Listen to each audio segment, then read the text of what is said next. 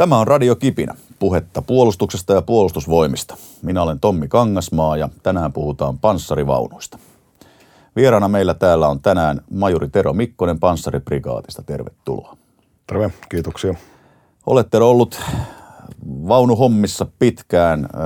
Aikanaan T-72 venäläisen taistelupanssarivaunu mallin mukana joukkuejohtajana, sitten vaunukomppanian päällikkönä panssariprikaatissa – panssaripataljonassa pataljona upseerina ja nyt tällä hetkellä panssariprikaatissa operatiivisella osastolla on näkemystä monenlaisesta vaunukalustosta ja panssaritoiminnasta, eikö niin?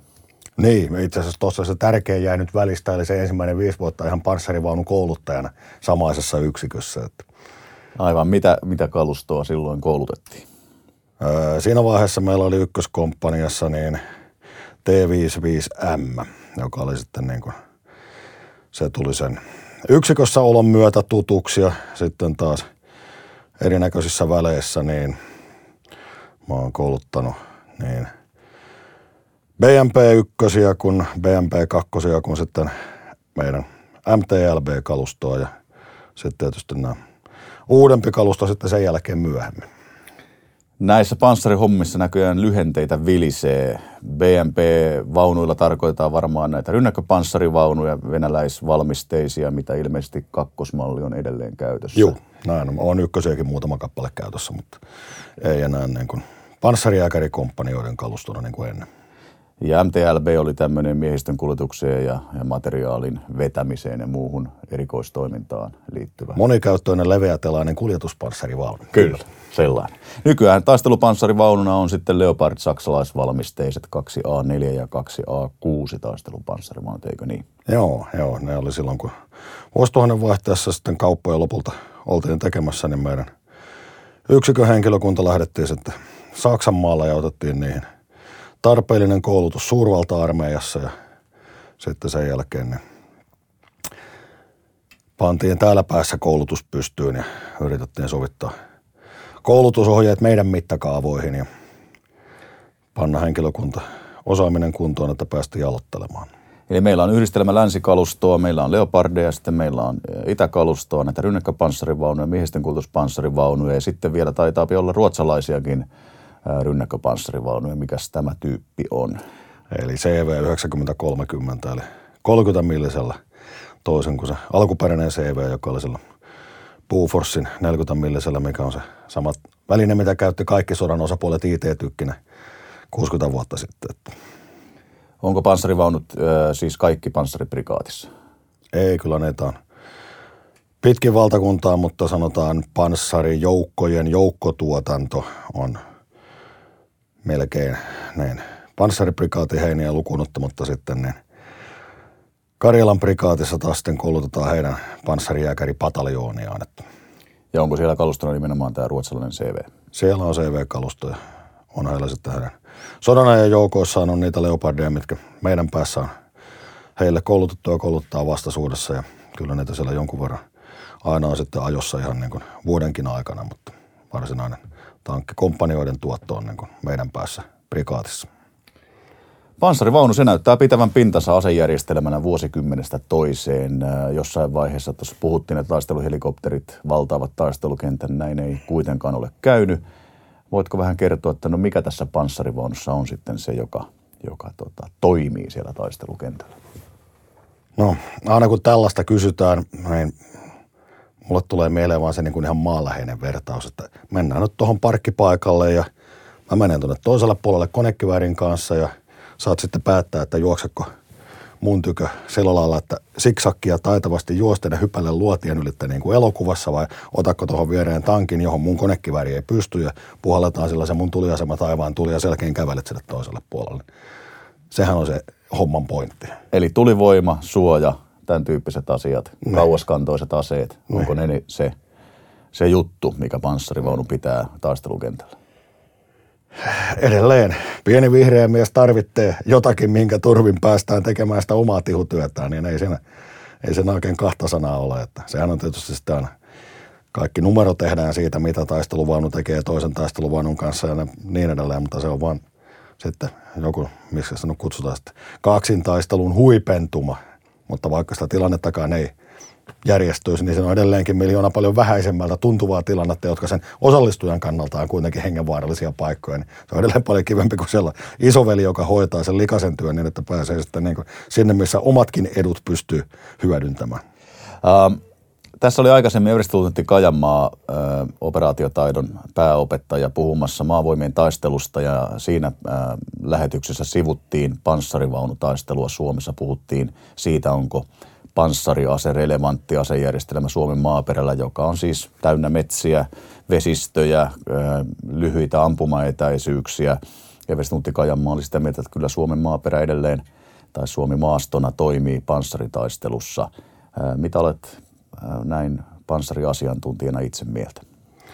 No, tämä keskustelu maastosta, niin jos aloitetaan siitä, että, että hyvä, jos meillä on se tilanne, että meillä on suurvalta, jolla on ilmaylivoima, niin se varmaan mieluiten menee sitten sen jälkeen sotimaan semmoiseen avomaastoon, missä vielä siellä maanpinnallakin vaunujen ylivoimaisella ampumaetäisyydellä ja tähystysvälineillä voidaan valtavia lauttoja ja suurta liikkuvuutta käyttäen hallita täydellisesti.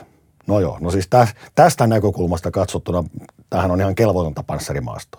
Mutta ei sillä ole mitään tekemistä sen kanssa, että ensinnäkään meillä ei sitä suunnatonta ilmaylivoimaa ikinä ole. Eli me ollaan itse asiassa ihan tyytyväisiä, että on vähän puita, mikä alle mennä piiloon.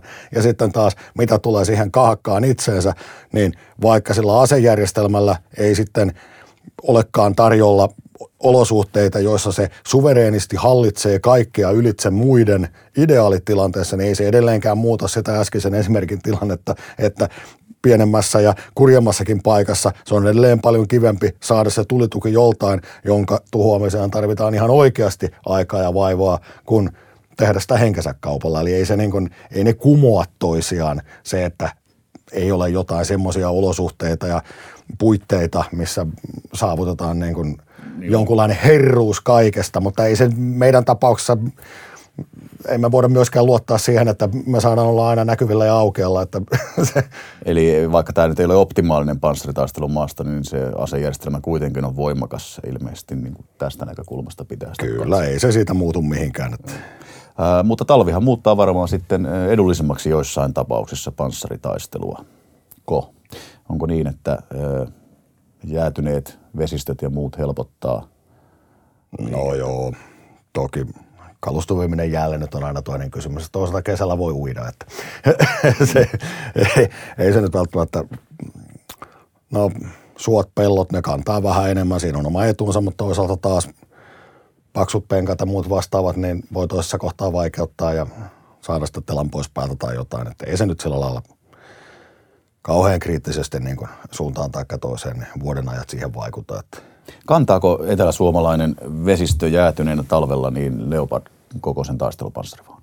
No ole kyllä koskaan menty kokeilemaan. Että väittäisin, että ei. Puhutaan kuitenkin semmoista niin kuin puolen metrin jään tarpeesta. Niin eiköhän tulla virtauksia löydy aina sen verran, että ei voida oikein mennä luottamaan siihen. Että. Paljonko se painaa se Leopardi? No vähän riippuen siitä, mitä se homma lasketaan, niin puhutaan 60 tonnin kaksin puolella olevista luvuista, että mitä kaikkea on kyydissä, niin Aivan. se vaikuttaa siihen hommaan sitten, mutta ei, ei, niillä, ei raskaalla vaunulla kyllä ole oikein mitään asiaa ton. Entä kevyillä? Rynnäkköpanssarivaunuilla, jotka painaa varmaan se vähän yli 10 tonnia. On se mahdollista, ei sitä mikään estä. Toki meidän rynnäkkövaunut pääosin on uivia, että voin mennä sinne kesälläkin. Aivan. No miten se uiminen oikeastaan tapahtuu? Sehän on mielenkiintoista. Miten rynnäkköpanssarivaunu ui? Niin, yksinkertainen selitys on luonnonlakien vastaisesti. Eli kun tilkitään kaikki mahdollista reijät ja laitetaan sinne pohjalle pumppu, joka siitä huolimatta sisään tulevaa vettä heittää, heittää pois sellainen niin kuin kuution minuutissa tahdilla, niin sitten sen jälkeen se kappale suurin piirtein pysyy vajoamatta. Tai vesi kyllä menee sellainen tyylikkästi kannen ylitte aina välillä, kun aalto pärskähtää. No millä se menee eteenpäin? Ää, no nykyiset vehkeet, meidän telakäyttöiset, niin taitaa meillä kaikki olla enää sellaisia, jotka ui ihan pelkkien telojen avustuksella. Että aikaisemmin meillä oli tiedusteluvaunut oli sellaisia, että niissä oli ihan potkurit perässä, että ne suorastaan niin vastas kunnon vesijettiä, mutta no, nykyinen kalusto on sellaista, että ne omien telojensa avulla porskuttaa hissukseen eteenpäin. Että ei sitä oikein plaaniin pääse, vaikka yrittäisi. Ilmeisesti tähän äh, kuitenkin vaunujen liikkeeseen on myös tämmöisiä erityisiä panssarivaunuja, on siltapanssarivaunuja, raivauspanssarivaunuja, joilla kaikilla pyritään sitä liikettä edistämään. Onko meillä tämmöisiä panssarivaunuja? On kummankinlaisia ja useata eri tyyppiä, niin Jyrillä toimivaa raivausta kuin Miina Auroilla toimivaa raivausta, että uudempaan ja vanhempaan kalustoon kyseisiä välineitä ja siltavaunuja on kanssa sekä vanholla neuvostovalmisteisilla rungoilla, että sitten ne noilla noilla Leopardin rungoille rakennettuna. Kuinka kauan tämmöisen sillan rakentaminen kestää sinne panssarivaunulla? No se on muutaman minuutin prosessi vanhalla kalustolla vähän nopeampi kuin siellä tietokone ajattelemassa uudella kalustolla muutaman minuutin pidempi, kun tietokone päättää, että sitten kun rajakatkaisija sanoo, niin sitten saa tapahtua seuraava vaihe. Mutta, mutta niin kuin, mekaaninen suoritus itsessään on muutaman minuutin juttu. Sehän on taas toinen asia, kun mennään elävään elämään, että montako miestä on pitänyt käydä kurkkimassa siellä ojanpaikalla, että mistä kohtaa varmasti päästään ylitti ja mihin se kannattaa laskea. Se on taas niin kuin toinen asia. Että, että ideaalitilanteessa, jos voidaan, niin kuin, voidaan luottaa tai on varaa ottaa riski, niin eihän se sitten ole muuta kuin, että ajetaan vaunu paikalle ja paiskataan silta siitä ylittää se on sillä hyvä. Mutta. Kuinka isoja ylityksiä näillä silloilla voidaan tehdä? No kun niitä siltoja voi asettaa limittäin toistensa kanssa, niin se alun perin silta itsessään, riippuen tyypistä, niin se on semmoinen parikymmenen metrin reikä, mutta sitten kun niitä voi lyödä niin, että laittaa toisen pään sinne veden pohjalle ja ajaa sinne tavallaan sen kallellaan olevan sillan päällä ja laskee seuraavan sillan niin, että se kantaa taas sen toisen päällä, eli vaikka rakennelma kulkee vähän niin kuin veden alla, niin puhutaan kuitenkin metriluokkaa veden alla, niin sellahan niitä voi asetella peräkkäin jolla sitten niin kuin pidentää sitä ylimenoa, mutta tietysti erikoistilanne on semmoinen, on varmaan ennemmin haetaan se paikka, missä on sen verran kapeata, että mennään sillä menettelyllä ylitse. Ja kyllähän koneet itsessään pystyy kahlaamaankin, että jos nyt matalista vesistä puhutaan, niin kyllä niistä pystyy menemään sitä niin kuin tornia myötä veden allakin lävitte, jos sikseen tarvitsee. Että ilmeisesti kuitenkin moottorinkin takia ja miehistön takia pitää jonkinnäköinen snorkkeli sitten olla. Joo, no, mutta se on se toinen asia. Syvä kahlaus ei ole enää niin kuin meikäläisten harrastamaa touhua, että täällä on tuo Vesistöt on pääosin mutapohjaisia ja lohikkoisia, niin ei sinne nyt ole mitään asiaa niin kuin sukeltamaan lähteä, mutta, mutta periaatteessa useimmissa koneissa on sekin ominaisuus olemassa, mutta se on enemmän tarkoitettu tuonne Keski-Euroopan valtaville sotanäyttämöille kylmän sodan aikaan kuin jotain hiekkapohjasta – leveätä jokea mennään ylittä, mutta se tosiaan, että nämä kaikki koneet, kun ne on joko uivia tai sitten niin kuin taisteluvaunut on tarkoitettu syväkahlaamaan alkujaan, niin niissä on kaikessa mahdollisuus niin kuin, ihan niin kuin maastoautossa tiivistää kaikki ikkunoista alaspäin, jolloin voidaan niin kuin vetää runko veden alla, kahlata lyhyitä matkoja niin, että se vesi ei pääse sisään eikä estä koneen käyvistä eikä mitään tämmöistä. Että. No puhutaan vähän taistelupanssarivaunun, aeronykköpanssarivaunun kyvystä mennä tuolla keskellä metsää. Eli kyllähän olen itsekin nähnyt, kuinka aika isoa puuta kaatuu taisteluvaunun edestä. Voidaanko sillä ajaa vaikka metsän läpi? Joo, periaatteessa. Sitten taas kysymys kuuluu, että onko se niin kuin sotaliikkeenä kuinka paljon järkeä. Eli siis löytyy tuolta varmaan sen kokosta mäntyä, että ei kannata enää lähteä yhdellä yrityksellä puskemaan, mutta periaatteessa se on se vaunun paino tonneena muutettuna senteeksi ja rapiat päälle. Eli siihen nähden, niin kyllähän nyt 70 senttisiä puita kuitenkin kohtuuharvassa on, jos niin kuin menee katsomaan, että löytyisikö jostain helpompi reitti välistä. Eli saahan niitä kaadettua nurin, mutta sitten taas, jos kone sitoutuu tekemään sitä puskutyötä, niin ei se taas pysty sitä niin kuin huolehtimaan itsestään. Eli semmoinen niin kuin kokonaisen hyökkäyksen järjestäminen niin, että raivotaan samaan aikaan metsähallituksen maata mennessään, niin on se aika niin kuin erikoistilanne, että kyllä sellaista olisi parempi olla niitä niin kuin puskien hakkaajia kohtuu pitkällä etupuolella sitten koko ajan tyhjentämässä maastoa, että enemmänkin niin kuin sillä puiden puskemisella raivattaisiin sitten reitti sille, että ajoneuvot pääsee tulemaan mukana. Tai ei nyt ehkä ihan sillä lailla, että niin kuin etumaiset koneet tekee tietää ja toiset tulee perässä. Mutta onhan näistä esimerkkejä, just luin kuinka Vietnamin sodassa, niin oliko se 180 kilsaa, kun ne parhaimmillaan raivasi viidakkoa sillä lailla, että mekanisoidut joukot tuli kärjessä ja ne oli puskutraktoreita ja ne teki valtatietä itselleen sinne viidakkoon. Teoriassahan kaikki on mahdollista. Kyllä. No voidaanko pistää Leopardilla lämät tiski ja ajaa tuommoista ranteenpaksusta koivikkoa nurin ja, Joo, ja siis se... leveällä rintamalla vaan läpi tämmöisestä pikkumetsästä? Kaiken näköinen pikkukaseikko, niin sanotaan 30-vuotias mänty alkaa olla semmoinen, että pitää vähän sellainen niin kuin rauhallisesti ottaa se touhu, mutta silloin kun mennään semmoiseen reiden vahvuuseen ja vastaavaan, niin, niin Läpi vaan. Jo, jos, jos on pakko, niin ei se mitään estä, että tavallaan semmoinen tyyppi esimerkki on aina se, kun harjoituksessa toinen toisiaan jahdataan, niin kun sitten ajattelematon kouluttaja vetää se täydellisen miinanauhansa siihen metsäautotielle ja julistaa, että no niin, nyt sieltä ei kukaan pääse tulemaan, niin lukemattomia kertoja ihan vain kiusan vuoksi on sitten tehty vähän tappiota valtion metsähoidolle ja koukattu sitä vierestä vaan todistaaksemme, että kyllä ne valitettavasti kulkee. On se kuitenkin oleellinen osa koulutus sillä niin toisella puolella toimivalle, että se ymmärtää, että ei, ei ne ole niin maastoesteet tai rakennukset tai ihan mikä tahansa vastaava, niin ei ne sitä vastustajaa pidättele. Että kyllä se pidätteleminen pitää syntyä ihan muista elementeistä kuin siitä, että luotetaan siihen, että ollaan piilossa, kun jänis pääpensoissa.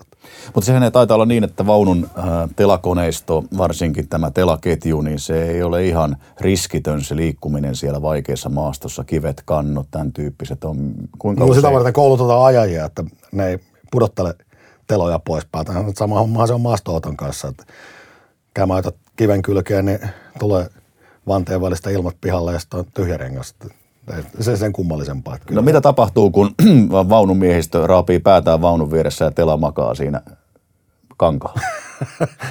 no se on tietysti se huonoin vaihtoehto. Yleisemmin se kuitenkin tapahtuu niin, että, että korkeintaan tela hyppää sitten jonkun ohjurin ohitse ja sitten otetaan tavaraa, tungetaan väliin ja käännetään vastasuuntaan ja kyllä se sinne kohtuullisen hyvin plumpsahtelee, että nekin on taas kalustokohtaisia, että, että jos niin kuin vertaa vaikka vanhoja – aikoja 72 kanssa, niin siinä ei meinannut telaa saada pois päältä, mutta sitten kun sen sai, niin siellä on rakennettu ohjurit vetopyörällä sillä lailla, että se oli sitten niin kuin melkein katkottava koko tela, että sen sai, tai ainakin löysättävä aivan absoluuttisen löysäksi, että sen saa pakotettua takaisin paikalle. Sitten taas jonkun Leopardin kanssa, niin se lähtee paljon helpommin päältä, mutta sen pystyy saamaan paikalle ihan niin kuin minuuttiluokan suorituksella, kun se on taas niin kuin mietitty vähän toisia päin. Nämä on näitä insinöörin ajatuskulkuja, että että mihin raja pannaan, mutta ei se nyt toiminnan kannalta, ne on ihan normaalia asioita, että välillä jotain menee rikki ja lokasuojia vääntyy sisään ja teloja hyppää paikalta ja sitten niitä potkitaan takaisin ja jatketaan menoa.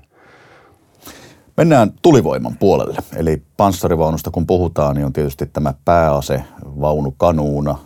Laitaa Leoparissa olla molemmissa 120 millinen vaunukanuuna ja sitten lisänä on konekiväärejä – joissain taistelupanssarivaunuissa maailmalla on ohjuksia ja niin edelleen. Lähdetään vaikka liikkeelle tästä A-tarvikkeista, eli ampumatarvikkeista. Minkälaisia ampumatarvikkeita näissä meidän Leopardeissa ja CV-vaunuissa on?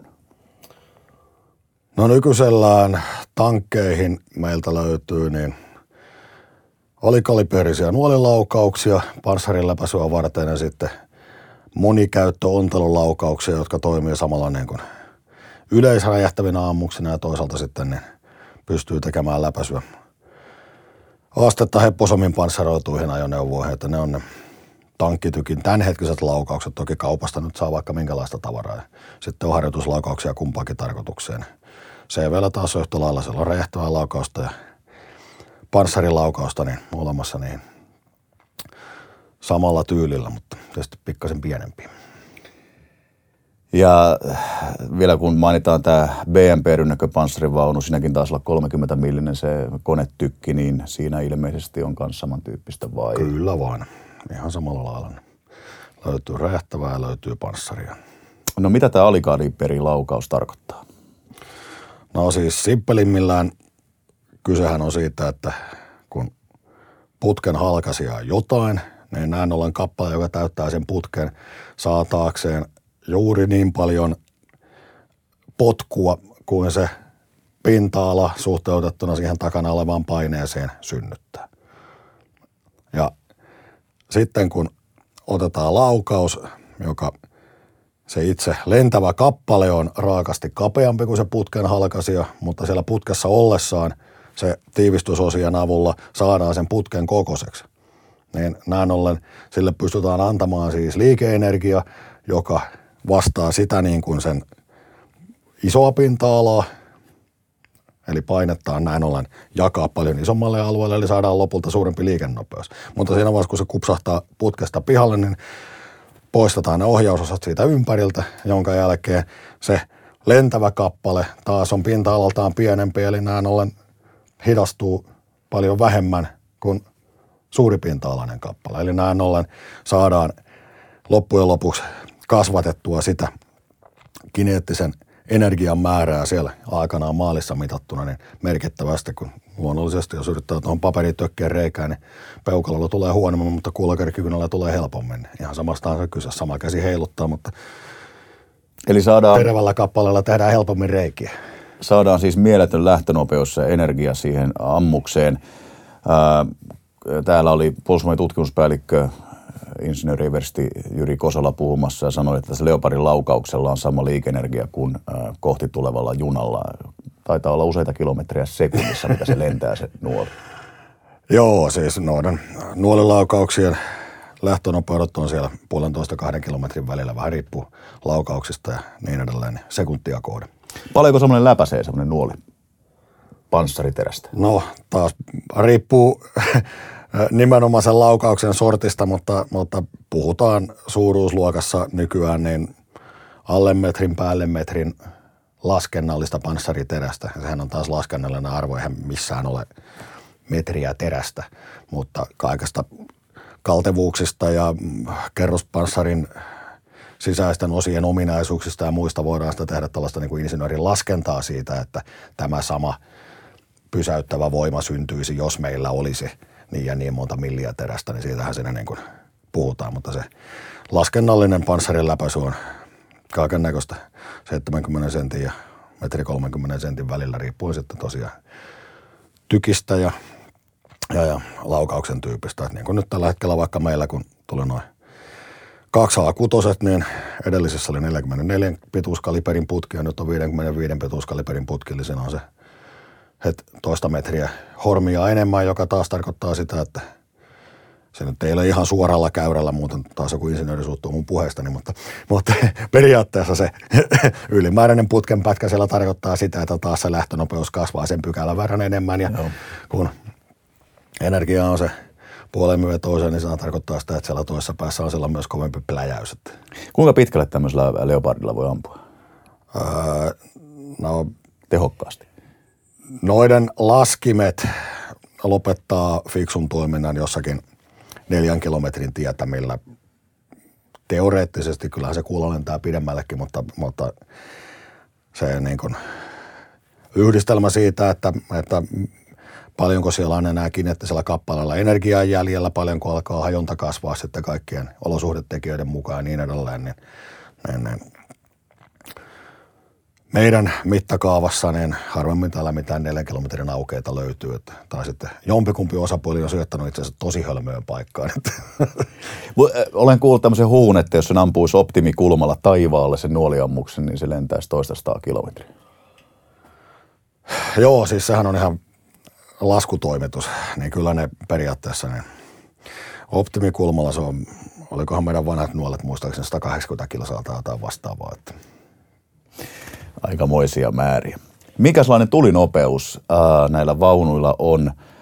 Tähän on ilmeisesti tämä Leopardi, niin siellä on ihan käsilataus. Siellä on ihan lataaja tekemässä lataajan työtä. No, muistan vaan päällikköaikana, kun tuolla tota, latausharjoitusautomaatilla oli, niin semmoinen valkotaulu, mihin aina sitten kouluttajat merkkaili poikien huippusuoritukseen. Niin mun mielestä ihan niin kuin oikea oppisen avataan ovi, otetaan kaapista kuulla, laitetaan sisään, selän takana ovi menee kiinni ja sitten ollaan valmiita laukaisemaan, niin se oli jotenkin kahden ja puolen sekunnin tietämiin, kun nopeammat vesselit sen koko suorituksen teki. Ja tämähän oli siis kuitenkin niin kuin taiteen sääntöjen mukainen suoritus. Et toki kyllä nyt kaikki on aikanaan opetelleet myös sen, että seistää se seuraava kuulla sylissä siinä odottamassa, että laukaus lähtee. Siinähän on tietysti tyhmä puoli, että kun teet näin, niin se kuullaan siellä taistelutilassa ja jos tulee joku läpäisevä osuma, niin se kuulla on sellaisten palavaa tavaraa sisällä tornissa, että se ei ole niin, kuin, niin ei kuuluisi tehdä, ei se ole terveellistä, mutta jos halutaan tulinopeutta lisätä, niin näin monta kuin laukaus syliin, niin se menee vielä nopeammin sinne. Eli sodassa käytännössä meillä olisi yksi laukaus putkessa valmiina, toinen latajalla sylissä. No, Kyllä sen kuuluu siellä kaapissa. Tämä on tota, mitä tapahtuu, kun ää, vaunuun tulee läpäisy, onteloammuksella tai nuoliammuksella? Mitä siellä sisällä tapahtuu? Niin. Me voidaan tehdä täydellinen kirjoitelma aiheesta, kuinka monituhatasteinen sulametalli siitä ontelon kuparikartiosta ja, ja panssarin omasta materiaalista pölähtää sinne sisäpuolelle, eli sinne tulee käytännössä niin kuin, niin kuin tämmöinen tulikuuma äh, pilvi. Hyvä. Se kuulostaa tietysti ihan järkyttävältä ja se tekee paljon vahinkoa, mutta sitten taas toisaalta haalarit on tehty kestämään leimahduksia. Vaunuissa on palontorjuntajärjestelmiä, mitkä siitä valon välähdyksestä samalla nopeudella ampuu sinne jo jäähdyttävän ton, ton palontorjunta-aineen sinne sisälle, mikä vähentää sen leimahduksen vaikutusta. Ja sitten vaikka se nyt kuitenkin periaatteessa se pöllähdys täyttää koko tilan, niin toisaalta kaikki edessä olevat esteet, vaunun rakenteet, toiset miehistön jäsenet, kaikki ne osaltaan taas suojaa sitten toisella puolella olevaa tavaraa, että ei se nyt automaattisesti surmaa kaikkia paikalla olijoita, mutta huonossa tapauksessa silläkin saadaan se sama vaikutus aikaiseksi. Alikalinuolen tapauksessa, vaikka sitä alun perin sitä räjähdystä ei ole, niin kun se kappale sen pari kilometriä sekunnissa lyö siihen panssarin kylkeen, niin lopputulos on itse asiassa ihan samankaltainen leimahdus. Eli se materiaali kuumenee niin paljon, että sinne tulee edelleenkin tuli kuumaa tavaraa sinne sisäpuolelle.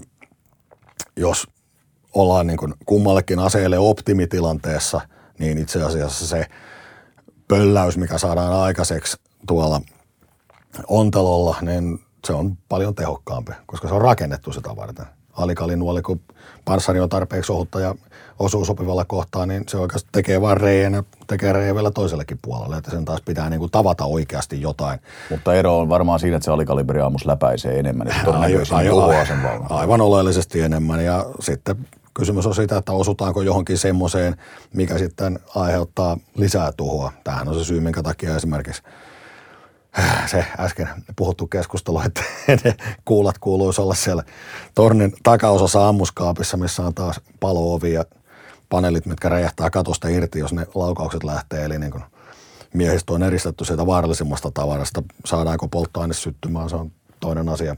Kaikki nämä vaikuttaa, mutta kaikissa tapauksissa merkittävä osa siitä vahingosta, mitä syntyy, syntyy kuitenkin jo niistä vaunun omista rakenteista. Eli jos tehdään ranteen mentävä reikä vaunun kylkeen, niin sekä siinä panssarissa itsessään että sisäpuolella olevissa osissa on kohtuullinen määrä tavaraa, mikä täytyy muuttua niin kuin pikkurillin kynnen kokoisiksi palasiksi, niin se on niin kuin haulukolla ampuisi kaloja ämpäriin. Että kyllä sillä vahinkoa on pakko syntyä siinä vaiheessa. Tämä on radiokipinä. Tänään aiheena panssarivaunut ja vieraana on majori Tero Mikkonen panssariprikaatista. Mennään siihen vaunun sitten panssarointiin ja suojaan. Eli, eli tota, taistelupanssarivaunussa lienee tänä päivänä meillä Leopardeissa kerrospanssaria. Öö, mitä tällainen kerrospanssarointi tarkoittaa? No tietysti teknisiä toteutuksia on kovin monenlaisia, mutta yksinkertaisimmillaan kyse on siitä, että on se sitten se kineettisen energian laukaus, niin kuin vaikka panssariammus, alikalinuoli vastaava, tai ontelolaukaus, niin se läpäisy muuttuu olennaisesti, mikäli joudutaan läpäisemään useaan kertaan osia. Ontolosuihkun tapauksessa se hyvin oleellisesti haittaantuu siitä, että kun se on kerran lauennut, niin siinä onkin välissä jotakin tyhjää tilaa ja sitten pitää tavallaan uudelleen tehdä reikä, koska vaikka kyse on periaatteessa nuolen lailla etelemästä nestemassasta, niin leviäähän se matkan varrella se jäähtyy matkan varrella, niin se haittaa näin ollen sitä ontalon lopullista vaikutusta. Ja ihan samalla lailla se rautakanki, vaikka se liikkuu silmää nopeammin, niin jos pitää tönk, tönk, tönk, tönk, tönk, tönk, monta kertaa mennä tavarasta lävitte, niin se haittaa. Ja kerrospanssaroinnin tapauksessa tämä on yleensä ratkaistu sillä, että noin niin kuin maamiehen kielellä, kun otetaan siihen se päällimmäinen panssarikerros, tehdään sinne tyhjä tila, pannaan sinne hienosti sanottuna keraamisia aineita, vaikka ihan hiekkalaatikon hiekkaa, ja sitten laitetaan sinne panssarille ja sen hiekan väleihin. No sille ontalolaukaukselle tästä seuraa se, että sen pitää monta kertaa läpästä niitä levyjä. Ja alikalinuolen tapauksessa, kun ne levyt on siellä niin kuin pehmeämmässä aineessa sisällä, niin ne levyt elää, kun se läpäisy tulee, jolloin jos meillä on nuoli, niin se nuoli on sen silmänräpäyksen ajan kannatteella monesta kohtaa niiden levyjen varassa, jotka kaikki liikkuu sen painevaikutuksen vaikutuksesta erinäköisiin suuntiin. Hyvällä turvalla saadaan se katkottua se nuoli moneksi palaseksi ennen kuin se toinen pää on edes kurkannut sisälle asti. No mitä aineita tämmöinen leopardin nuoli esimerkiksi on? Onko se Wolframin nuoli vai mikä se on? Muistaakseni näinä päivinä ne on erinäköisiä Wolframin yhdisteitä, mistä niitä rakennetaan – Oleellistahan on se, että saadaan aikaiseksi tavaraa, joka on toisaalta mahdollisimman tiheätä, eli siis painavaa, koska taas se iskuenergian kaava, niin se, mitä painavampi se kappale on, kun se saapuu perille samalla nopeudella sitä kovempi energia, yllätys, yllätys. Niin toisaalta siinä on se ominaisuus, mutta sitten näissä nopeuksissa, kun liikutaan, niin sitten taas tulee vastaan myös se, että sen pitää olla – niin kovaa, että se ei siinä läpäsyn yhteydessä pirstoudu, mutta toisaalta niin pehmeä, että se ei sen lennon aikana hajoa siihen, kun jäykinkin kappale, kun se menee kaksi kilometriä sekunnissa, niin jos se ottaa pysäytyskuvaa, niin sehän on ihan sinikäyrällä koko Eli se taipuu niin kuin keihään heitossa keihässä. No, ihan juuri samasta nimenomaan kyse. Ne on ne ominaisuudet, mitä sitten niillä metalliyhdisteiden hakemisella saa. Ja tämä on nyt esimerkiksi se syy, minkä takia kaikkea jaksaa kysyä ensimmäisen Persianlahden sodan tai, tai Jugoslavian hajoamis kahakoiden jäljiltä uranilaukauksista, niin ne eivät ole enää se päällimmäinen materiaali. Se syy on juuri se, että se uraani taas ei ole kauhean kestävä. Eli kun siihen aikaan alikalin laukaukset oli selkeästi lyhyempiä – kappaleita. Nykyään taas puhutaan melkein metrisistä nuolista, niin seistä taas uraani ei ole enää parasta ainetta valmistaa sitä kappaletta sen niin kuin lentoominaisuuksien kannalta. Että vaikka se tietysti painoltaan voisi edelleenkin köyhdytetty uraani olla ihan ykkösluokassa siinä mielessä. Kun katsotaan Leopard 2A4 ja sitten tätä uutta 2A6-mallia, niin se tornin panssarointi on hyvin, hyvin erinäköinen. Mikä on saanut aikaan tämän muutoksen tässä uudessa 2A6-mallissa?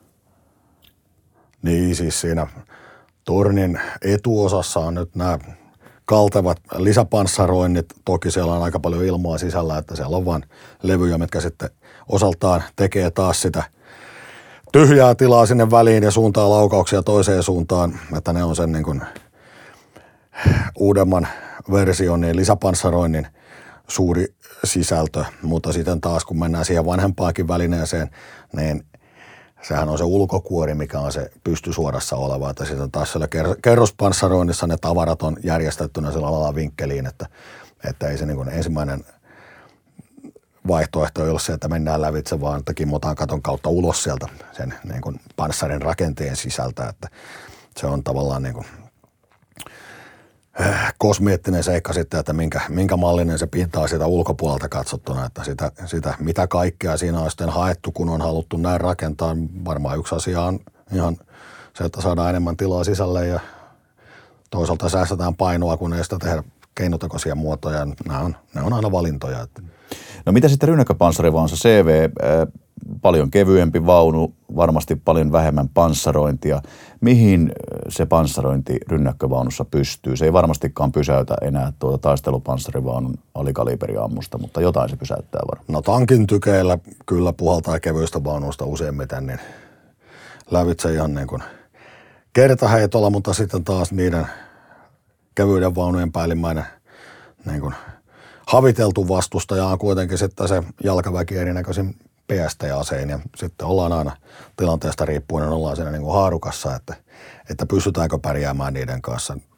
kevyissä vaunuissa on paljon sitä ihan vanhanaikaista suojaa ontelua vastaan, että laitetaan kylkilevyjä roikkumaan, niin nyt sinne väliin jää telakoneiston verran tyhjää ilmaa, mikä helpottaa siihen läpäisyvaikutukseen. Ja, ja sitten niin, toki on mahdollista asentaa sitten myös erinäköistä lisäpanssarointia siihen sitten panssarin päälle, mutta noin niin kuin yleisesti ottaen noiden, noiden rynnäkkövaunujen panssaroinnin päällimmäinen ominaisuus on se, että se on tehty jo alun perinkin kevyemmästä aineesta, mutta sitten ne on tehty niin luiskaksi ja matalaksi, että saataisiin aikaiseksi kimmokkeita mukaan lukien ihan singonlaukauksille ja vastaaville. Eli on mahdollista jopa selvitä vaikka kertasingon laukauksesta no, rynnäkköpanssaroinnissa? juttuun on kaksi vastausta. Ensinnäkin on se, että, että tosiaan se kaltavat pinnat, niin ne auttaa ihan merkittävästi siinä asiassa. Että olen itsekin ollut häsäämässä tuon kertasingon kanssa sillä lailla, että löydetään sitä lopuksi kärkikartio kyljestä lyttääntyneenä, että se vaan kartio on kartiomallinen ja panssarointi on viistunut ne kulmat, kun kohtaa sopivalla tavalla, niin se ei se sytytin olekaan se, mikä osuu ensimmäisenä, vaan sen ontolon kartion kylki ja näin ollen se laukaus menee lyttyyn ja koko niin läpäisyvaikutus jää saamatta, se on iso asia. Mutta sitä taas se oleellisempi osa siitä suojasta sitten sen jälkeen, jos saadaan niin kuin osuma tai läpäisevä osuma aikaiseksi, niin on sitten se, että miten siellä on tavarat sijoitettu sisäpuolella. Se on se syy, minkä takia rynnäkkövaunuissa on aika lailla 60-luvulta alkaen ollut järjestää moottori edessä niin se suo, tuo lisäsuoja. Miten? Niin, no se tekee sen, että äijät tulee sieltä kiukkusena pihalle ja joku on saanut siipänsä sen matkan varrella, mutta edelleen sota jatkuu, koska sen räjäyttäminen taivaan tulun on pirun vaikeaa, kun edessä on yksi kappaletta konehuoneita, mikä sitten, jos se nyt sitten pysähtyy hetken päästä, niin se pysähtyy hetken päästä, mutta edelleen se tärkein tavara, eli se henkilöstö on edelleen Selviä. toimintakykyistä tai torni pyörii edelleen. Kyllä. Niin ei se, niin kuin, se, ei se peli siihen pääty. No varusmieskoulutuksessa usein panssarintorjuntakouluttajat ja, ja rynnäkköpanssarivaunukoulutuksessakin elää tämmöisiä ajatuksia, että rynnäkköpanssarivaunullakin voitaisiin taistella taisteluvaunua vastaan siten, että ammutaan esimerkiksi sirpalegranaatteja niin paljon siihen taistelupanssarivaunuun, että tähtäin menee rikki, tai ammutaan tarkka ampuja kiväärillä tähtäimeen – tuhoutuuko se taistelupanssarivaunu tai lamautuuko se näin helposti? Niin. No, aamuisista ajoista asti se, mitä me nähdään tähtäimestä ulkopuolella, on aina jonkun sorteen periskooppinen yläpää. Eli nippupeilee. No, jos se ihan osuu sopivalla tavalla, vaikka sitten sillä tarkkuuskiväärillä tai tai rynnäkkövaunun laukauksella, niin tuleehan siihen reikä tai siihen tulee sirpaleen jälkiä tai muuta sitten on maidonvalkoisia läiskiä näkökentässä, mutta ei se automaattisesti tarkoita sitä, etteikö se voi jatkaa toimintaansa. Tähystysvälineisiin on korvaavia kappaleita siellä vaunun sisällä, perutetaan piiloa ja pannaan uusi prisma tilalle ja jatketaan taas toimintaa. Tai ylipäänsä se niin kuin täydellinen kaikkien näkevien osien sokaseminen, niin se on aika monta laukausta ja aika monta tähdettyä pistettä, että, että ei, ei, sitä kannata niin kuin sen varaan luottaa, että siinä on menetelmä, jolla voidaan tehdä jättiläisestä toimintakyvytön, mutta totta hemmetissä niin kuuluu tehdä, kun kohdataan, että aina ammutaan ja laitetaan savuja väliin ja peruutetaan piiloon. Että ei niin kuin missään tapauksessa pidä jäädä siihen nostelemaan käsiä ylös tai ihmettelemään, että, että kyllä totta kai sillä aina jotain harmia tehdään, mutta semmoinen niin kuin, niin kuin, joku ihme kung fu täsmäisku menetelmäajatus, että, että ei muuta kuin tehdään näin, niin siitä ei ole meille mitään vaaraa, niin en menisi luottamaan. Kyllä. Puhuit sensoreista, siis tähtäimistä. Äh, varmaan on, äh, mitä tässä uudessa 2A6 Leopardissa on erilaisia tähtäimiä ja sensoreita ja, ja, ja niin edelleen? Niin, siellä on edelleen ihan päivätähtäin ja varatähtäin tuolle ampujalle, niin kuin on tähänkin mennessä ollut, ihan optisia välineitä laseretäisyysmittareineen. Sitten löytyy lämpökamera sekä tuolle tuota ampujalle, että sitten nyt uudemmassa koneessa niin on sitten jo johtajallekin, jolla aikaisemmin oli vain päiväperiskooppi, niin siihen on nyt sitten oma lämpökamera hänellekin varustettuna ja sitten on vielä ajajalle niin sekä pimeän näkövälineet että sitten peruutuskamera, että voi pujotella ilman johtajan apuakin paikoista pois. Jos ajatellaan nyt sitten näitä sensoreita ja näkemistä sieltä panssarivaunun sisältä, niin voiko, äh, sieltä varmaan ei näe kauhean hyvin ulos. Voiko, voiko panssarin mies kävellä miina äh, kädessä sen vaunun viereen ja kukaan ei huomaa mitään? Onko, minkälainen se näkyvyys sieltä on? Niin. Ensimmäisenä, kun aikanaan opetteli toimimaan noiden neuvostovalmisteisten koneiden kanssa, niin oleellinen seikka on huomata, tarvitse käydä kuin panssarimuseolla katsomassa, niin tässä kohtaa saksalainen on aina ollut askeleen edellä tai ehkä kuusi askelta edellä. Eli ihan niin kuin maailmansodan aikaisissa edeltäjissäänkin, niin, niin Leopardissakin on esimerkiksi johtajan paikalla on 360 astetta prismoja, joista on näkyvyys kaikkien kansirakenteidenkin välitse. Luukut on muuten suunniteltu niin, että sieltä oikeasti näkee joka suuntaan. Eli sillä lailla kyky toimia kannen alla on merkittävästi parempi kuin monella aikaisemmalla kalustolla. Totta kai siihen ympärille syntyy katvetta, mutta sitten taas muutama tekijä pitää huomioida. A, siellähän pitäisi olla kuitenkin paljon kypäräpäisiä miehiä ympäristössä, jotka taas osaltaan suojaa sitä vaunua samalla, kun se vaunu tekee sitten niitä ilkeimpiä töitä heidän puolestaan. Eli silloinhan on jotain mennyt pieleen, jos sitä ympärillä pääsee vapaasti hiiviskelemään. Ja sitten toisaalta myös se, että vaikka sillä johtajalla tai toisella miehistön jäsenillä niin on rajallinen kyky nähdä sieltä pihalle, niin luukut kiinni ja kuoren sisällä. Heillä on niin sanotusti vapaus katsella sieltä ympärillä ja sitä taas se mies, joka sieltä hiiviskelee, niin jokainen askel on niin kuin aivan henkensä kaupalla sillä hetkellä, kun hän on sellainen niin näkyvillä ja, ja jos saadaan koppia, niin varmasti pystytään surmaamaan. Eli taas se niin kuin, niin kuin tähystämisen laatu on ihan toisen tapasta, jos sillä ajatellaan. Puhutaan vähän panssaritaktiikasta näin ajatuksena, miten, onko meillä jotain erityistä panssaritaktiikkaa, miten meidän vaunuja käytetään? Yksinkertaisesti sanottuna, niin meillä nyt niin paljon ei kalustoa valtakunnassa ole, että voitaisiin niin kuin jotain, jotain valtavia taistelukentän kokoisia taktisia kuvioita sinänsä rakentaa niiden varaa, mutta kyllä se on ihan jo meidän omistakin ja toki kaikkien muidenkin sotien aikaisesta periaatteesta niin tullut selväksi, että se mihin pyritään on se, että silloin kun niitä käytetään, niitä käytettäisiin mahdollisimman kootusti, niitä käytettäisiin ainoastaan hyökkäystaisteluun. Ja sitten kun syystä tai toisesta ei enää pystytä hyödyntämään sitä liikettä ja, ja niin kuin läpimenoa siinä taistelussa, niin sitten pyritetään irrottamaan ne taas pois, antamaan muiden seistä siellä kuopissaan ja nuolla haavat ja taas valmistautua niin kuin uudelleen menemään eteenpäin. Että ehkä, ehkä tämä tämmöinen niin kuin yleinen panssareiden käytön periaate, niin, niin, niin se on ehkä enemmän sitä, niin kuin, mihin se meidän taktiikka itsessään menee. Muuten joukkoja on kuitenkin sen verran vähän, että ihan taatusti kaikilla on pakko tapella kaikissa tilanteissa, missä niitä vaan suinkin voidaan käyttää. Toi, toimiiko veli veljenä taistelupanssarivaunu ja rynnäkköpanssarivaunu keskenään näissä meidän yhtymissä? Kyllä.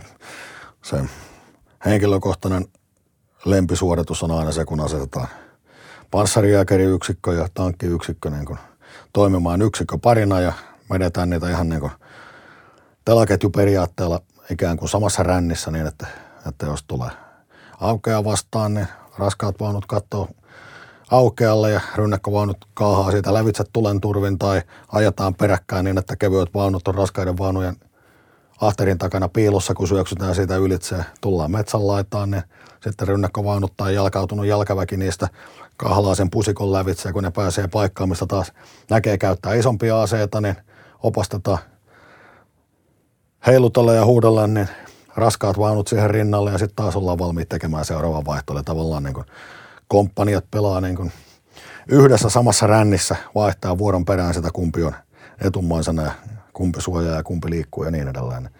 Kuinka nopeasti tuommoinen rynnäkkö voidaan tehdä, panssarynnäkkö? Mitä vauhtia silloin liikutaan? No sehän on ihan tasan tarkkaan maastosta kiinni, että kyllä laitteet pystyy kulkemaan sitä 5-60 tasamaalla ihan helposti silloin, kun, niin maaston puolella ollaan. Välitykset riittää jonnekin 7-80, mutta sitä pitää olla jo aika lailla kivikovaa alusta alla. Että.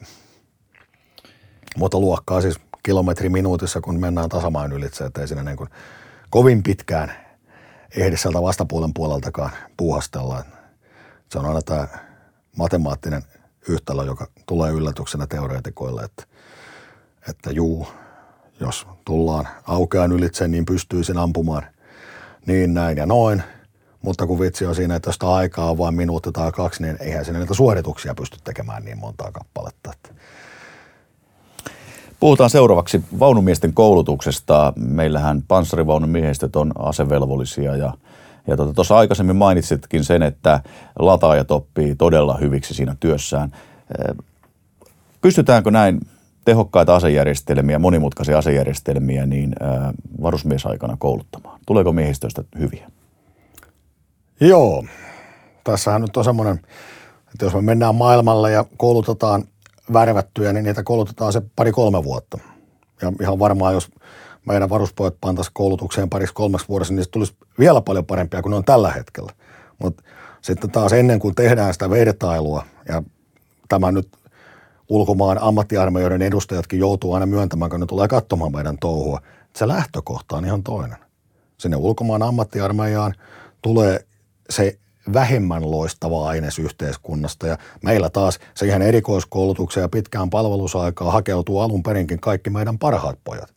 Niin se, se on aivan yö- ja päivä ero, kun meidän niin kuin suurin harmi on se, että keskimäärin kun saat koulutettua hyvän miehen, niin sen jälkeen se hakeutuu johonkin tekniselle alalle ja päätyy ihan muihin tehtäviin kuin sotaväen hommiin sodassakin. Niin, siinä on niin kuin se vissi ero laadun kannalta. Meillähän koulutusta tehostetaan nykyään simulaattoreilla. Panzerbrikaatissa on ymmärtääkseni käytössä tämmöinen Steel Beast-niminen vaunusimulaattori. minkälaista tämä simulaattorikoulutus on? Juu, siis meillähän on näitä niin kuin pelin kaltaisia simulaattoriohjelmia, on, on useitakin eri, joissa siis voidaan elää ja pelata niin kuin tietokoneella, joihin niihin on meidän simulaattorimiehet on erokkaasti järkkäilyneen, että meillä on oikeita vaunujen noita, noita suuntauslaitteita ja muita kytkettynä sitten niin kuin semmoisia oikein miesmallisia tietskaohjaimia. Sitten on vielä niiden vaunujen omat niin kuin ulkomaalta ostetut ihan nämä ampumasimulaattorit, joita on erityyppisiä. Ja sitten meillä on vielä ulkotilasimulaattorit, joilla sitten voidaan taas sitä koulutuksen kuka ampu ketä puolta sitten oikealla koneellakin avittaa. Kaikki nämä edesauttaa oppimista, kun niitä käytetään oikein, kun asetetaan opetustavoitteet oikein, annetaan palautteet oikein. Kaikki niitä toki voi myös käyttää päin prinkkalaa tai heitetään vehkeät auki ja sanotaan, että räiskikää toisianne ja sitten opitaan kaikki väärät tavat, että ne on edelleen, ne vaatii sen, että joku kouluttaa, että niistä on jotakin käyttöä, mutta ei niillä millään varsinaista ampumista pysty korvaamaan. Eli jos oikein ymmärsin, teillä on joku simulaattoritila, jossa vaunumiehistö toimii yhdessä, ampuja, ajaja, johtaja, lataaja, ja heillä on ne oikeat vaunun tähtäimet ja nappulat ja, ja, ja kaikki. Ja sitten siellä on tietokoneohjelma, joka luo sinne maaleja ja, ja niitä ammutaan. Kyllä, nämä nimenomaan ne varsinaiset ampumasimulaattorit, niissä on ihan niin kuin rakennettuna – miehistön paikat sinne kontiin sisälle ja siellä sitten katsotaan niin kuin tähystysvälineiden lävitse sitä bittimaailmaa. Se on se varsinainen niin kuin kova simulaatio-ohjelma, mutta sitten meillä on tosiaan useita järjestelmiä, eri tietokoneohjelmia, joilla sitten ihan niin kuin normaalisti tietokone kuvaruudun ääressä pojat istuu rinnakkain pöydän ääressä ja pelaa niin kuin tietskapeliä, jossa ne on verkossa yhdessä monta vaunuryhmää samassa pelissä ja huutelee kuulokkaiden kautta toisille, mutta niihinkin on tosiaan meidän, meidän vesselit on virittäneet niin erikseen sitten niin, että niissä on niin kuin, ei tarvitse joystickilla pelata, vaan voi pelata oikealla apinan päällä, niin onhan se nyt paljon miehekkäämpää. Apinan pää varmaan tämä, millä tähtäinlaite, siis suuntauslaite, joo. kyllä. Eli vaunulanit, joo. Niin. Mikä on Panzerbrigaatin ennätys havainnosta tuhoamiseen?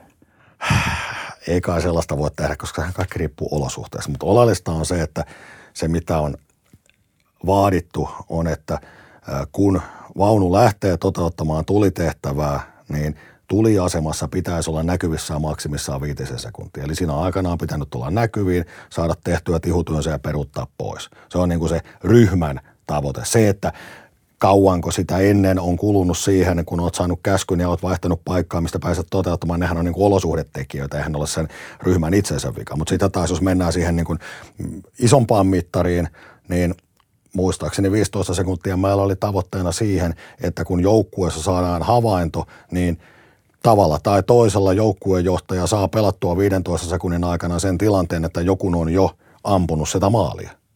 Eli sehän on sitten niin kuin monen tekijän summa. Silloin on pitänyt alun perin ryhmitys olla semmoinen sille näkemä alueelle, että riippumatta siitä, mistä jotain ilmestyy, niin jollakin pystytään reagoimaan sen ajan puitteissa sitten siellä joukkueen sisällä. Ja kun se laukaus lähtee, niin on koko ajan joku toinen jo tähystämässä ja odottamassa, että tarvitseeko paikata ja niin edelleen. Niin se on jonkunlainen niin kuin, niin kuin absoluuttinen mittari, että kun ollaan itsensä tilanteeseen oikein asetettu, vaikkapa liikkeen päätteeksi ja kurkistetaan harjanteen ylitse, niin 15 sekunnin sisään sen joukkueen neljän koneen on pitänyt organisoida toimintansa niin, että joku niistä ampuu, joku tähöstää ja joku on valmiina paikkaamaan. Pystyykö suomalainen asevelvollinen tähän? Helposti. Mikä sitä estää? Tota näin haastattelun lopuksi, niin tätä panssariaihettahan on tosiaan toivottu tänne Puolustusvoimien podcasteihin ja, ja tässä sitä nyt sitten on. Mm, siellä yksi tai reserviläinen Lappeenrannasta vanha CV-kuljettaja haluaa nyt tietää tällaisen asian, että eikö siihen CV-hen rynnäkköpanssarivaunun voisi asentaa ilmatorjuntaohjuksia katolle ja näin suojata sitä paremmin. Mitä sanoo panssariasiantuntija reserviläisen ajatukseen? Niin, no siis Leopardin alkuperäinen kehitysversio oli tämä Main Battle Tank 70, joka oli amerikkalaisen saksalaisten yhteistyö, josta sitten kumpus toisaalta Abrams-projekti ja toisaalta Leopard 2-projekti, niin siinähän oli ilmatorjuntatykki takalaatikossa piilossa ja se tuli sieltä automaattisesti ulos ja ammuskeli taivaalle. Mutta nämä on nyt juuri niitä, että kyllä minäkin haluaisin pari kertaa sinkua sivulaatikkoon ja mieluummin haulukon ja rynnäkkökevärien selkään, eikä pelkästään pistoolia. että kun kaikkea olisi jakaa, niin varmaan laitettaisiin, mutta ehkä niillä harvoilla, mitä meillä on, niin on parempaakin käyttöä, kun olla siellä niin kuin kaiken varoiksi aseena johonkin kytketty. Tämä siis sinne Lappeenrantaan CV-kuskille. Kiitoksia haastattelusta, majuri Tero Mikkonen. Ää, kerro vielä, että mitä kuuluu ää, ensi viikon töihin operatiivisen osaston panssarimajurilla. Tiistaista pitäisi lähteä kolmaksi päiväksi niin prikaatin YTH ja sotimaan toimivana komentajana. Eli niitä ainoita hauskoja hommia. Pataljoonan komentaja? Kyllä. Panssarivaunu pataljoonan komentaja? Kyllä. Tietokone jää toimistoon. Tämä selvä. Kiitoksia. Kiitos.